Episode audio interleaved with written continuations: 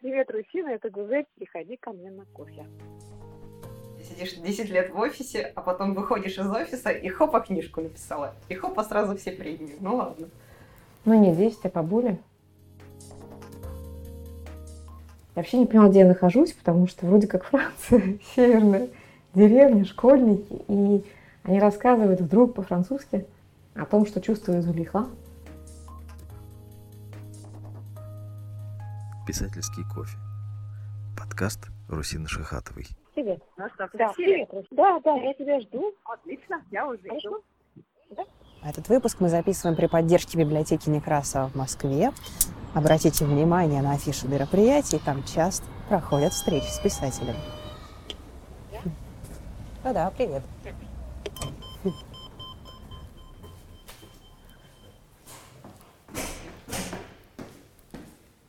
Привет. Что? Сейчас. И Никаких пальто. Ничего такого. Так, закрыла. Ну что же. Ну смотри, можем пить кофе, можем разговаривать. Мы, в общем, начали этот разговор год назад, на самом деле. В более широком смысле про писательский процесс, про то, как тебе текст приходит. Ну, вот год назад было прекрасное время, потому что он только что закончился этот процесс, и можно было радостно о нем рассказывать. С этим живешь долго, то есть это такая очень длинная дистанция, это же и тебя тоже меняет. То есть ты выходишь уже из романа ну, другим человеком. Все равно немножко, но другим чуть-чуть. То есть это такой процесс взаимного влияния, да? То есть ты влияешь на историю, вроде как ты ее создаешь, ты ее пишешь, но она при этом влияет на тебя. То есть ты из нее выходишь все-таки изменен. Сейчас нем. А сейчас это, ну, совсем не кстати. Просто потому что, правда, сейчас как-то, ну, не очень получается. Поэтому что рассказывать о писательском процессе, если он за не очень выходит, понимаешь? Есть- Знаешь, я очень люблю читать комментарии на татарских сайтах. Ну, Зулейха уже обросла легендами. Вот есть одна из легенд, что вообще историю придумала не ты, а твой дед. Ну, здорово, ладно. Дедушки уже нет давно, у них было двое, оба были замечательные. М, Один был действительно придумщиком, он рассказывал сказки. Они Он реальные тоже был писателем. Нет, нет, он просто рассказывал сказки, любил сказки. М. Знал много, придумал, сочинил. Вот. эм, Они, к сожалению, умерли задолго до того, как роман был создан. Поэтому, увы, данная версия не может быть подтверждена никак. Один писал критик в Татарстане, что роман не могла написать женщина. Роман написали, скорее всего, мужчины. Литературные рабы. Нет. М, Это слово не было использовано, а просто Ага. мужчины в количестве четырех человек. Скольки? Четырех. Он как-то там посчитал, что один писал про исторический, дал исторический контекст, второй владел знаниями о медицине, третий там еще о чем-то строительными знаниями. Ну, как-то он там посчитал, почему-то вышел на цифру 4. Это было прикольно прочитать. Это был комплимент очень хороший. Но в этом году ты ездишь в основном по заграницам. Что для тебя самое большое открытие в этом? Во встречах с людьми? Когда встречаешь своего читателя? Ну, во-первых, я вижу, как много наших людей приходит на встречи за рубежом. В том же Лондоне.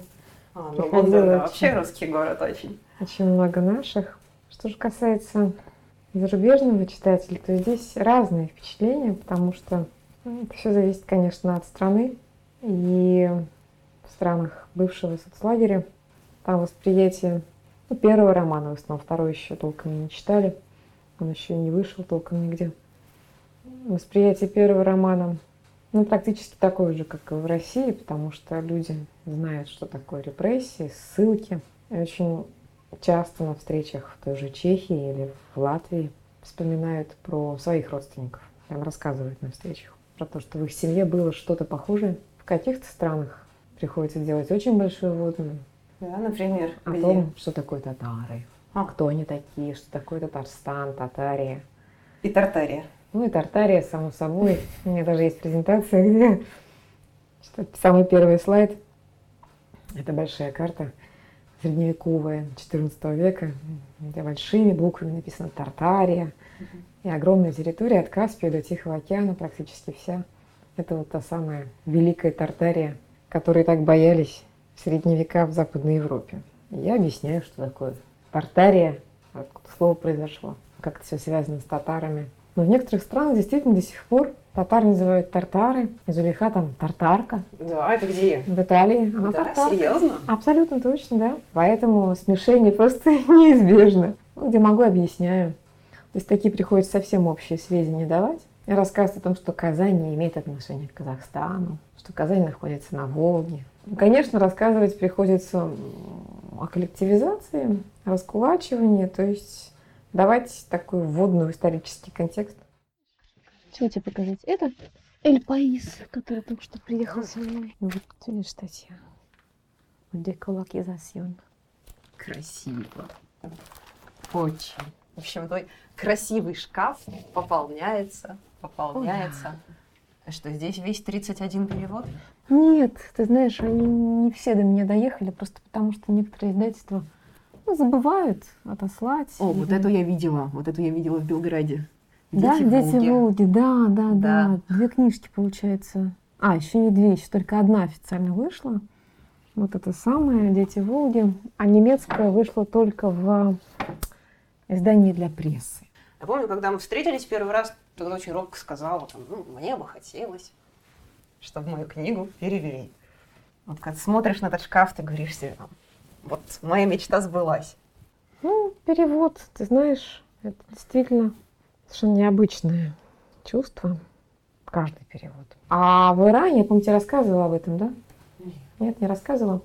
Когда мы были в Тегеране, очень многие вещи в татарской культуре были заимствованы из персидской, и поэтому какие-то вещи, описанные в Зулихе, они были близки даже были родными для читателей в Иране. Там всякие пери, аждаха, юха, вот эти все существа мифические, это все, собственно, существа из персидской мифологии. Поэтому про это объяснять ничего не пришлось. Так же, как и про легенды, там легенда о Юсуфе и Зулейхе, прекрасно знали об этом в Иране, знают. И легенда о 30 птицах, и даже имена Гузель, Зулейха, Муртаза, Юсуф. Эти, имена – это современные иранские имена. Ну а из последних встреч, наверное, такая самая трогательная была вот сейчас во Франции, в крошечной деревушке. Я приехала на встречу со школьниками в лицей. Школьники 15 лет. Я, конечно, не очень понимала перед встречей, о чем мы с ним будем разговаривать, потому что я боялась, что они просто заснут на моих рассказах о раскулачивании. Вот насколько мне известно, во Франции тебя очень хорошо читают как раз. Выяснилось, что я совсем зря боялась, потому что школьники уже прочитали текст. Правда, не весь, а отрывки из романа Зулейха. Педагог для них подобрала эти отрывки, они их прочитали. Сделали даже такую инсценировку минут на 15 по мотивам романа. Девочки станцевали танец, танец Зулейхи. Потом была поставлена сценка, как упыриха разговаривает с Зулейхой и запугивает ее. Потом они зачитывали вслух свои мысли на тему того, что такое расставание покидание родного дома, а перемежали все это таким стуком колес, которые они имитировали, и названиями тех поселочков, станций, по которым проезжает Зулейха. А все это еще сопровождалось презентацией в PowerPoint, где были виды Волги, Казани 30-х годов, Раскулаченных, Сибири, трудовых поселков. Я вообще не поняла, где я нахожусь, потому что вроде как Франция, северная деревня, школьники, и они рассказывают вдруг по-французски о том, что чувствует Зулейха. А рядышком стоит такая маленькая инсталляция, где изображено, какой татарский дух, какую еду предпочитает. Кому орешки, кому сладкое, кому яичная скорлупа. То есть дети настолько прочувствовали это все и подготовили. А одна девочка нарисовала портреты Зулейхи и Упырихи, представляешь? Я была просто тронута невероятно вот такой подготовкой. Мне подарили книжицу, где были собраны их маленькие мысли на тему того, что такое расставание. Были их стихи, посвященные Зулейхе. А также каждый изготовил перышко. Перышко из а, бумаги большое, где написал какие-то слова. Это были перья, птицы, семрук. Я тебе покажу. Текс. Ну вот смотри, ты видишь? Ух ты. А вот перья обещанные. Ами. Ты представляешь, сколько труда? 26 перьев по количеству учеников, которые были. Класс. Перья приехали в Москву. La liberté, c'est comme crier le plus fort possible. Ну, как ты понимаешь, Что я такое, да? не владею французским, поэтому не могу comme- оценить, что написано. Ух ты. Да, Погоди. да. Погоди, погоди. Ну, вот это их стихи. Ты какие-то мысли, я так понимаю, да? Ничего себе. Я тоже так сказала. Уехать. Это увидеть новый пейзаж. Мы оставляем нашу прежнюю жизнь, чтобы все начать заново. Мы же по 15 лет, представляешь? Я работала переводчиком сама. Расскажи об этом. А что рассказать? Работала Ну что рассказать? Устным во-. Вообще-то, вообще-то ты свободно говоришь по-немецки. Ну да, Да. да. Работала переводчиком, больше устным. Это нравилось, но в какой-то момент, когда язык начинает переводить вперед головы, это как? ну, это знакомая штука. Для всех, кто работал с устным переводом, наверняка ты тоже об этом знаешь прекрасно. Что в какой-то момент, после очень интенсивной работы, ты начинаешь переводить совершенно уже не понимая, не то, что совершенно, но в какой-то мере не понимая то, о чем идет речь. То есть твой язык переводит правильно, а содержание текста, оно проходит мимо твоей головы. Ну да, знаешь, просто машина для перевода. Да, это не очень приятное чувство. Вообще неприятно. Когда я его поймала вдруг, что язык мой очень грамотно и здорово переводит, а я даже толком не могу вспомнить, о чем шла Может речь. быть и не надо, в этом и есть сноровка устного. Ну, быть машиной для перевода, знаешь, как-то не очень здорово. В общем, тебе это не понравилось. Мне это не понравилось, да, и я решила, что надо, конечно, как-то в другую область двигаться. После этого я перебралась в Москву. Зачем? Или к чему ты ехала? Или от чего? В Москву просто в большой город ехал. Казань Очень тоже хотелось. большой город. Ну, ты знаешь, все-таки по сравнению с Москвой в 10 раз меньше. Казань я очень люблю. И Казань это такая точка подзарядки, куда можно возвращаться, как на базу приезжаешь, гуляешь по городу, втыкаешься в розетку, подзаряжаешься, потом летишь дальше. Но все-таки Москва, Москва это Москва. Москва это особенно тогда. Тогда. Ну да, в 90-е годы, в конце 90-х я переехала сюда.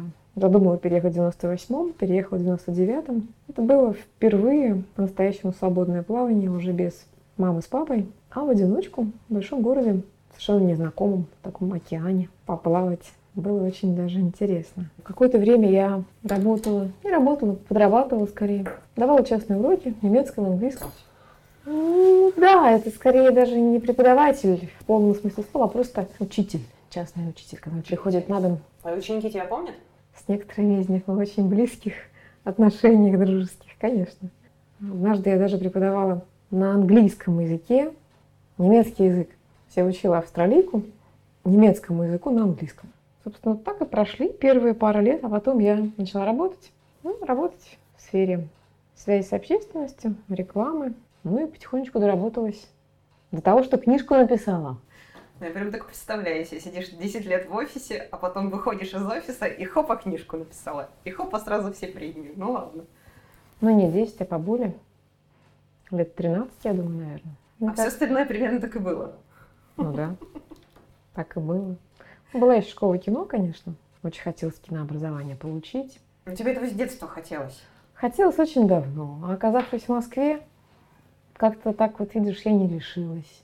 А почему не решилась? Вот мне время Ну, хочется... потому что человек взрослый уже была, и я понимала, что мне нужно как-то выживать, деньги надо как-то зарабатывать, на что-то покупать еду, снимать квартиру. А учась в Авгике, это было бы очень сложно. Ну, вернее, не работая, а с полной отдачей, это было бы очень сложно. И как-то вот так заел быт, заело зарабатывание денег в какой-то момент. В итоге пошла не в Авгик, а в школу кино. Ну и там вот написала сценарий первый про Зулиху, а потом роман уже написала на основе него. Это же не просто так возьми и напиши большой текст. Я просто не представляю себе, как можно написать большой текст, как написать длинный текст. А тут приходишь сюда каждый день в 9 утра и просто садишься и пишешь. В идеале приходишь и пишешь, но это самое, наверное, радостное, когда ты приходишь, у тебя есть что писать. А когда ты не можешь войти в текст очень долго, это мучительное время, и это все невозможно просто. В общем, сейчас у тебя мучительный период. Абсолютно точно. Ну, то есть это, наверное, нормально. Просто как-то мне казалось, что второй роман дается очень сложно после первого, а в третьем будет все проще. Но это не так. К сожалению, не так. Ну да, ты пытаешься написать третий роман, а тут все приходят и говорят спасибо за Зулиху, Им это все сложно, и все. все. Да. Но эта история, она есть в голове. Не мучь меня, пожалуйста. Нет, ну выбор есть всегда, конечно. Закопать, забыть об этом, не делать это. Ну, я закапывала какое-то время, не делала какое-то время. Потому что Какое текст- время? Достаточно долгое. Ну, года, года два. Это все шло, тянулось. Ну, Не года два, а два года. До того, как, э, собственно, состоялась уже Московская школа кино с... То есть в Московскую школу кино шла уже с этой историей, уже с этой идеей. Да, уже два года до этого история как-то крутилась, крутилась, и я ее крутила, вертела и пыталась писать, и было много чего написано. Все это была полная ерунда. Все это ушло в корзину. Совершенно все прям вот до точки. Ну, ты слишком к себе строга. Нет, нет, нет, нет. А в школу кино просто шла, ну да, и потому что учиться хотелось сценаристике, потому что историю хотелось написать, а написать ее не умела. Поэтому Погоди, ты говоришь, не умела писать. ну, сложить большую историю я не умела.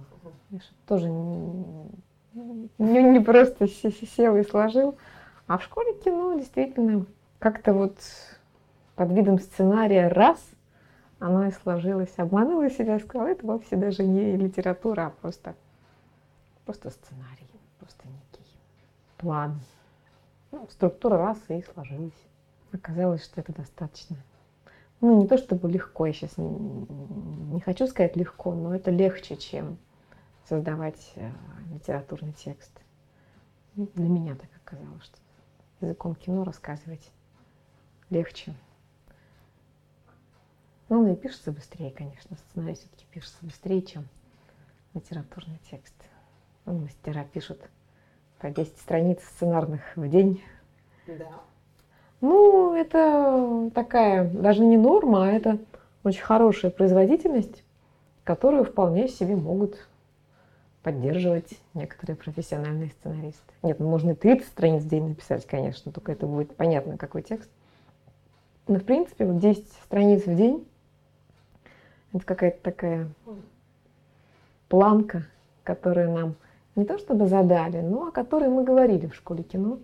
Это такое некое количество сц- сценарного текста, А которое... осталась в сценаристике? Ну, ты знаешь, Другая цель? дело не в цели, я пыталась. Да? Мгм. Да, пыталась. У меня были два захода в сценаристику, крупных захода. Просто ни из одного ничего не получилось. Я об этом не особо рассказываю, потому что, в общем-то, ну, рассказывать-то и нечего. Ну, Проекты не состоялись, да, но это были действительно такие погружения в сценаристику. Один раз был проект мастера. Не буду называть имя, но это действительно громкое имя российской сценаристики, который придумал большую историю, а я ее расписывала. Это было такое сотрудничество, которое закончилось ничем, но длилось 7 месяцев. Это был действительно такой большой период жизни, где каждый день, вот как раз ты говоришь, каждый день села и пишешь, вот каждый день я садилась и писала, включая порой выходные.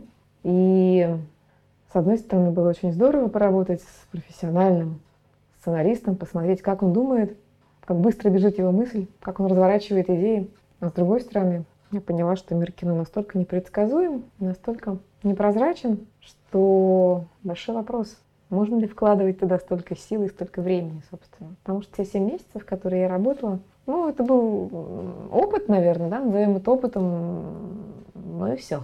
То есть только опытом все это и закончилось. А второй раз был проект уже мой. У меня был, есть до сих пор сценарный пакет про гражданскую войну в Туркестане, про 1919 год. И несколько месяцев мы пытались его разрабатывать. Ну, мы это там, ладно, команда собрана. И тоже не получилось, ничем не закончилось. Поэтому я вот так вот, потыкавшись сценаристике носом в разные места, я так-то поняла, что, во-первых, ну, жалко времени на это.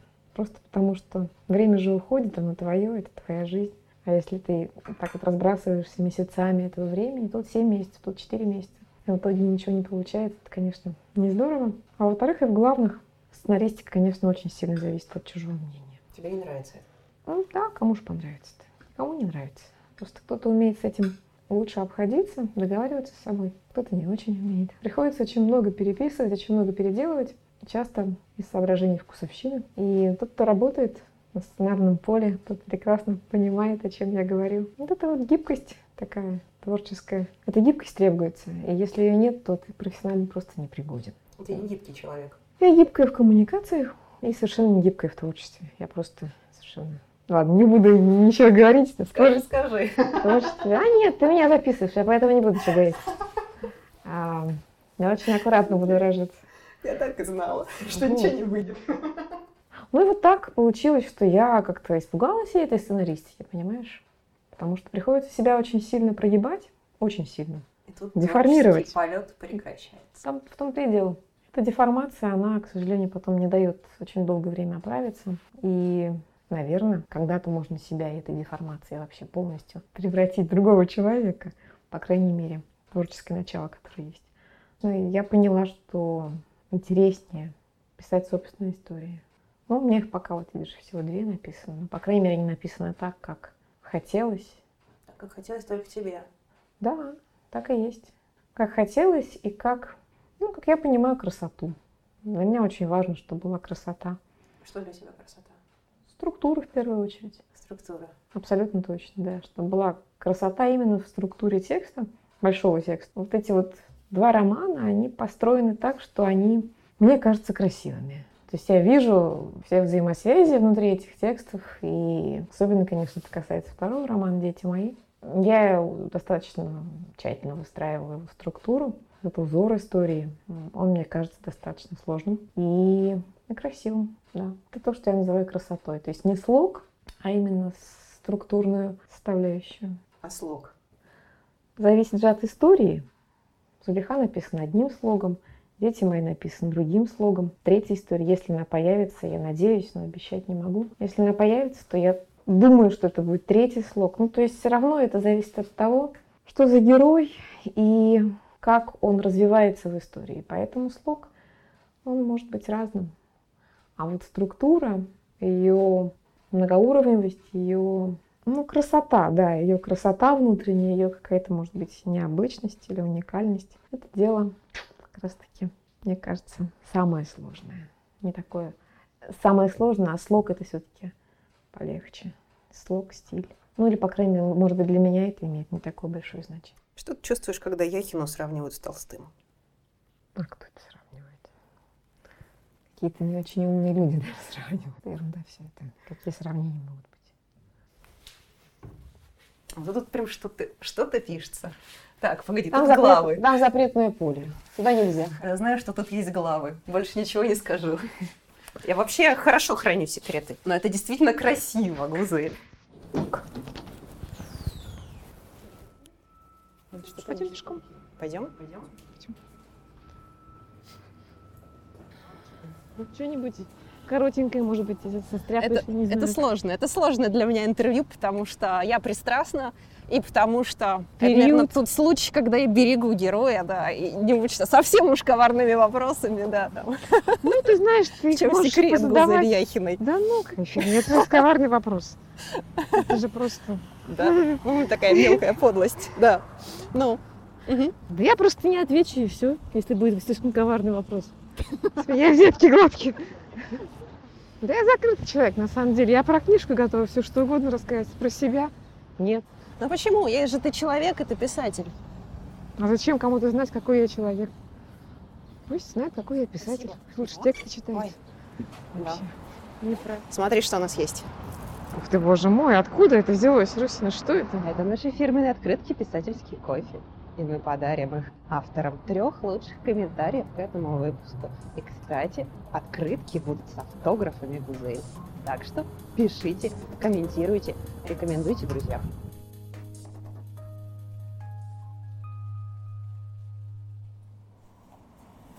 А ты вообще читаешь, когда пишешь? Или вот все, ушла в себя? Нет, читаю, конечно, очень много, но по теме, то есть не художественно. Не художественная. Да, не художественное. Учебники всякие читаю. По сценаристике, какие-то вещи перечитываю. Ну, там тот же самый Джон Труби. Я его перечитывала, ну, я не знаю, ну, раза три, наверное, точно. Анатомию истории. Всякие разные учебники литературного мастерства. Ну, почему нет? Это же интересно, что пишут разные умные люди. Правда, правда, я сейчас не ерничаю. Просто читаешь какие-то вещи, можешь примерить на себя, что-то даже применить один раз или много раз. Поэтому материал по теме. Фильмы смотрю, если есть что посмотреть по теме. Давай, Три фильма, которые стоит посмотреть прямо сейчас. М, Вот хороший вопрос. Надо посмотреть обязательно, я считаю. Сериал «Звоните Ди Каприо». Это прекрасный сериал. Я его нежно полюбила с первой же серии. Это трагикомедия. Ты смотрела вообще фильм? Я посмотрела первую серию. Тебе не легло, да? Как тебе сказать? Мне просто некогда. Я не понимаю, когда люди смотрят сериалы. Ну, я, я тут поняла, что можно в спортзале смотреть. Ну, в спортзале это немножко не то все-таки. Если ты смотришь, ты посвящаешь этому время, ты отдаешься этому. Вот А в спортзале? тело отдается чему-то другому.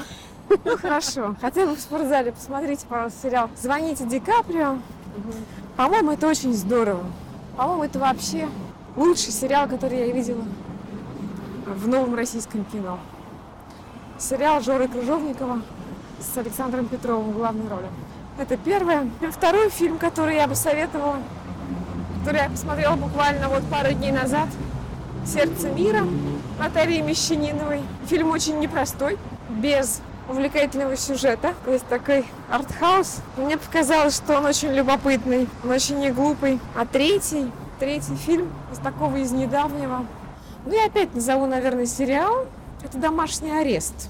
«Домашний арест», который поначалу мне очень, скажем так, не понравился. Я заставила себя смотреть просто потому, что мне было нужно это увидеть. Но в серии после третьей он разогнался. И чем дальше, тем он становится лучше. Обычно бывает наоборот. Первая серия самая блестящая, а дальше хуже и хуже. А сериал «Домашний арест» все равно счетом наоборот. Он становится лучше по мере развития сюжета. Поэтому, да, «Домашний арест» я бы советовала. Нет, ну, конечно, я могу называть и «Лето» Кирилла Серебренникова. Прекрасное. Я могу назвать, ну, пожалуй, вот, наверное, такие самые яркие фильмы вот этого года. Три книги, которые стоит прочитать прямо сейчас. Прямо сейчас. Наверное, первая книжка. Это «Время колоть лед» Чулпан Хаматовой и Катерины Гордеевой. Это книга, которая, наверное, может быть названа книгой поколения нынешних 40-летних. Второе – Джулиан Барнс «Шум времени». Эта книга уже года два или три, как живет на книжных полках. Это очень небольшой роман о Дмитрии Шостаковиче. И это самая высокая концентрация мысли на квадратный сантиметр текста, который я встречала вообще. Поэтому Джулиан Барнс «Шум времени». А третье Джонатан Виттел «Благоволительница». Полная противоположность. Толстенный роман, тяжеленный роман. Ну, наверное, это то, что надо читать обязательно. По крайней мере, попробовать, если сможешь такое одолеть. Тяжеленный роман, говорит Гузель с улыбкой. Ну, видишь, Мечтательный. ну, ты же пишешь тяжеленные вещи. Вот мне Нет, интересно, нет, как- что, ну, что, ты, как- что? какое сравнение? Я пишу совершенно простые вещи. Какое твое любимое место в Москве? ВДНХ? Здесь, недалеко. Да, ВДНХ.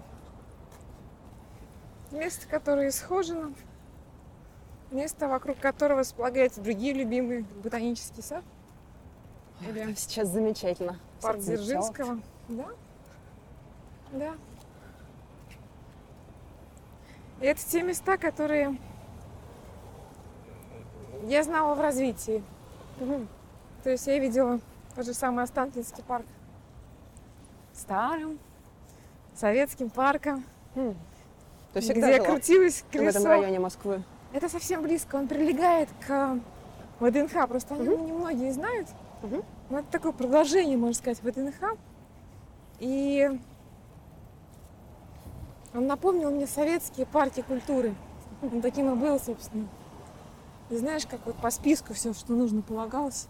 Всё Там было колесо обозрения, девушка с веслом, ларьки с мороженым, какая-нибудь танцплощадка, сцена ракушка. Это там все было. Все было очень старое, очень милое. На выходные там танцевали пенсионеры на этой самой танцплощадке. То есть все было действительно как-то очень так ретро. Ух ты, каштаны. Да. Ты не знала, что он тут есть? Ну что-то он цветет всегда. Тут можно осенью ходить подбирать эти большие плоды. Вот, а потом он потихонечку, не потихонечку, а его ремонтировали полностью сейчас. Переделали сейчас современный парк. Какие-то мраморные колонны понаставили. Все сделали совершенно новым, блестящим. Ну, тоже симпатично. Раньше были старенькие репродукторы, которые кряхтели, что-то там такое выдавали, какую-то музычку. Сейчас все это новое. Полотно асфальтовое новое. Можно кататься на роликах. Ну, в общем, как-то какой-то кусочек жизни этого парка. Я прожила вместе с ним. Я видела этот ремонт. Он шел несколько лет. Я помню парк до. Там выросла дочка моя практически в этом парке гуляющей. Эти куски времени, мне кажется, начинаешь чувствовать их ближе. Поэтому ВДНХ, Это то, что делает город твоим. ну, моим это было слишком смело сказать. По крайней мере, как-то приобщаешься к тому, что есть в городе. Вообще, что тебя вдохновляет каждый день? Да ужасное слово вдохновение. Слушай, я его не люблю. Придумай другое. Ну, вдохновение это, пожалуй, о том, что создается на эмоции, создается достаточно быстро. Ну, стих, рассказ, небольшая картина, набросок, мелодия, наверное. Это вдохновение. А большой текст это не вдохновение, это просто работа. Работа, которая очень растянута во времени, поэтому, конечно, могут быть периоды вдохновения какого-то, кусочки этого вдохновения, какие-то часы этого вдохновения. Здорово, если они есть. Но, в принципе, это работа. Это те же самые периоды, о которых мы говорили. Период мучительный, период более плодотворный, когда куда-то выплываешь, период застоя. Есть это такие длинные куски времени, и как-то причесать их и обозвать словом вдохновение, мне кажется, неправильно.